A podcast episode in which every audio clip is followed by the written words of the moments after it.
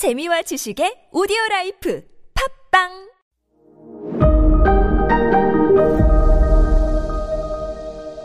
네, 여러분 안녕하십니까. 역사 스토리텔러 선 김 인사 드리겠습니다. 사람은 다 누구나 죽죠. 도요토미 히데요시도 죽습니다. 아, 임진왜란이 마무리되기 전에 죽어요. 아, 56세 낳은 5살짜리 도요토미 히데요리. 정말 이뻐라고 했다고 하지요. 근데 자기도 곧 이제 얼마 안 살 것인지 예측이 되니까 측근들 다 부르, 부른 다음에 눈물을 흘리면서 울면서 그때 얘기했다고 하죠. 다른 건 몰라도 내 다섯 살짜리 아들 히데요리, 히데요리만큼은 꼭 지켜주길 바란다. 아, 제발 사인해. 사인하란 말이야. 지켜준다고. 그 사인을 해요. 사인을 하는 가운데 어, 지금 고 측근들과 밑에 가신들, 가신이라고 하면 정말 자기 측근 중에 측근이죠. 가운데 누가 한 명이 보여요. 약간 퉁퉁하고 살도 있고 어 덩치가 좀 있어 보이는 한 인물이 있습니다. 그의 이름은 바로 도쿠가와 이에야스라는 인물이었어요. 맞습니다. 결국에는 최종 승자, 전국 시대를 다 통일하고 어, 새롭게 정권을 잡은 최종 승자 도쿠가와 이에야스가 거기 있었어요. 불과 몇 년 전만 하더라도 모든 다이묘들 가운데서 도쿠가와 이에야스가 가장 위협적인 존재였습니다. 거의 뭐 오다 노부나가급으로 어, 위 협적이었는데 머리를 굉장히 잘 썼어요. 힘이 있지만 힘이 없는 척. 파워가 있지만 파워가 없는 척. 굽신굽신. 아우, 전 실력 없어요. 이렇게. 어, 그렇지만은, 아무리 숨겨도, 도요토미 히데요시가 바보가 아닌 이상은 보이겠죠. 쟤 아무리 봐도 potential, 야망이 큰 것 같아. 그래가지고 뭘 하냐면, 저기, 멀리 떨어져 있는 허허 벌판에 가서 너 원래 있던 네 영주 영지 말고 네 지역 말고 저기 허허 벌판 보이지? 거기 가서 네가 개간하고 네가 집 짓고 네가 농사하고 네가 논밭 다시 만든 다음에 네가 거기서 살아. 저기요? 저 허허 벌판에 저보고 가라고? 요? 저 반말 안 했습니다. 어, 네가 저기 가가지고 어차피 노는 땅 있으면 뭐해? 저저 땅 너한테 주는 거라니까. 가서 네가 개간하고 저 허허벌판 나중에 땅값 굉장히 많이 오른다 저기 어 보내요. 보낸 곳이 지금의 도쿄 당시 에도였어요.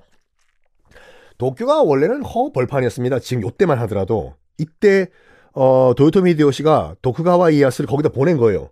너 가서 허허벌판 네가 개, 개발해서 거기서 땅 파고 있어. 이런 식으로.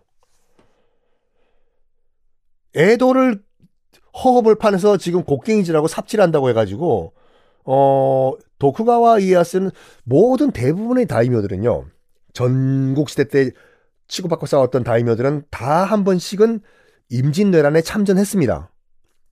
하지만 도쿠가와 이에야스는 임진왜란에 조선에 안 와요. 참전 안 했어요. 왜? 허허벌판 지금 삽질하고 있는다고. 근데 이게 결정적으로 큰 플러스 요인이 된 겁니다. 다른 물론 뭐 어, 임진왜란에 참전해가지고 이득을 본 다이묘도 있겠지만 대부분 다 죽고 자기 밑에 있는 병사들 다 죽고 막 손해가 더 많았겠지요. 하지만 도쿠가와 이에야스는 임진왜란에 근처도 안 갔기 때문에 어, 오히려 아무런 피해도 안 받고 더 세를 더 키운 거예요. 어쨌든 도쿠가와 이에야스가 지금 그 당시엔 허허 벌판이었던 에도 벌판에 가가지고 어, 개간을 한 덕분에 지금 여러분들이 요즘 가세요 여러분들 가시는 도쿄가 이때 탄생을 합니다. 어쨌든 지금 그 당시까지만 하더라도 아직까지 허허 벌판을 담당하고 있던 도쿠가와 이에야스도 보이는 거예요. 너 도쿠가와 너도 내 아들 지켜줄 거야? 하이 당연한 말씀 됐어. 와다시가 와다시도 사인 한다 됐어. 해서 다 동일해요. 그리고 죽습니다. 죽어요. 어... 이때요, 어, 솔직히 말해서 가장 모든 다이묘, 전직 다이묘들 가운데서 가장 힘이 센 다이묘, 전직 다이묘가 바로 도쿠가와 이에였었거든요. 정말 마음만 먹으면, 정말 마음만 먹으면 그냥 무력으로, 무력으로 다 밟아버리고, 도요토미 히데요시의 집안도 다, 다 죽여버리고, 자기가 권력을 잡을 수도 있었어요. 도쿠가와 이에스가. 자, 퀴즈요. 도요토미 히데요시의 공식 타이틀은 뭐였습니까?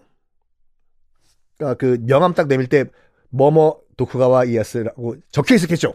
3초. 뚜뚜뚜뚜뚜뚜 삐. 공식적인 타이틀은 관백이었지 않습니까? 그 덴노 옆에서 정치적으로 advise 조언해주는 그런 원로 관백. 말이 원로지만 실질적인 모든 권력을 갖고 있던 그 관백 자리. 도쿠가와 이에야스가 뭐 그냥 무력으로 장악할 수 있었어요. 하지만 역사적으로 봤을 때 그런 기, 경우도 있었어. 그냥 에라이 뭐 야 무슨 절차하고 명분이 뭐 필요했어 그냥 저, 저 자리 내 거야 하면 오래 못 가요. 모든 게 다 명분이 필요해요. 심지어 그 우리 12.12 군사 반란 12.12 구테타라기보다 법원에서 공식적으로 명칭을 정했습니다. 12.12 군사 반란이라고요. 어 신군부 당시 전두환 장군의 신군부도 솔직히 막말로 그냥 다 쓸어버리고 정권을 잡을 수도 있었겠지만 어 제일 처음에 했던 게 뭔 줄 아십니까? 국방부 장관 데려오라고 한 거예요. 왜? 국방부 장관 도장 찍어야 되니까 서류에 명분, 명분, 명분, 명분, 명분. 그래서 기다립니다. 기다려. 끝까지 기다려요. 자기한테 기회가 올 때까지 기다려요. 칼을 숨기고 기다립니다. 자, 이때 일본 도요토미 히데요시가 죽은 다음에 두 파로 갈려요. 두 파가 뭐냐면 첫 번째 도요토미 히데요시의 유언을 지키자. 즉 아들인 도요토미 히데요리를 지지하자. 지키자. 도요토미 가문 우리는 영원한 도요토미 가문의 가신이다. 아니 너도 죽을 너 야 야, 어떻게 배신이냐? 우리 도요토미 히데요 히데요시님의 유언 지켜야 될 거 아니야. 나이가 어리지만 후계자는 저 도요토미 히데요리야. 지키자. 파가 있었어요. 고파의 오야봉, 두목은 대장은 이시다 미스 나리란 인물이었습니다. 그리고 아야 다음은 아마 내일 말씀드릴게요.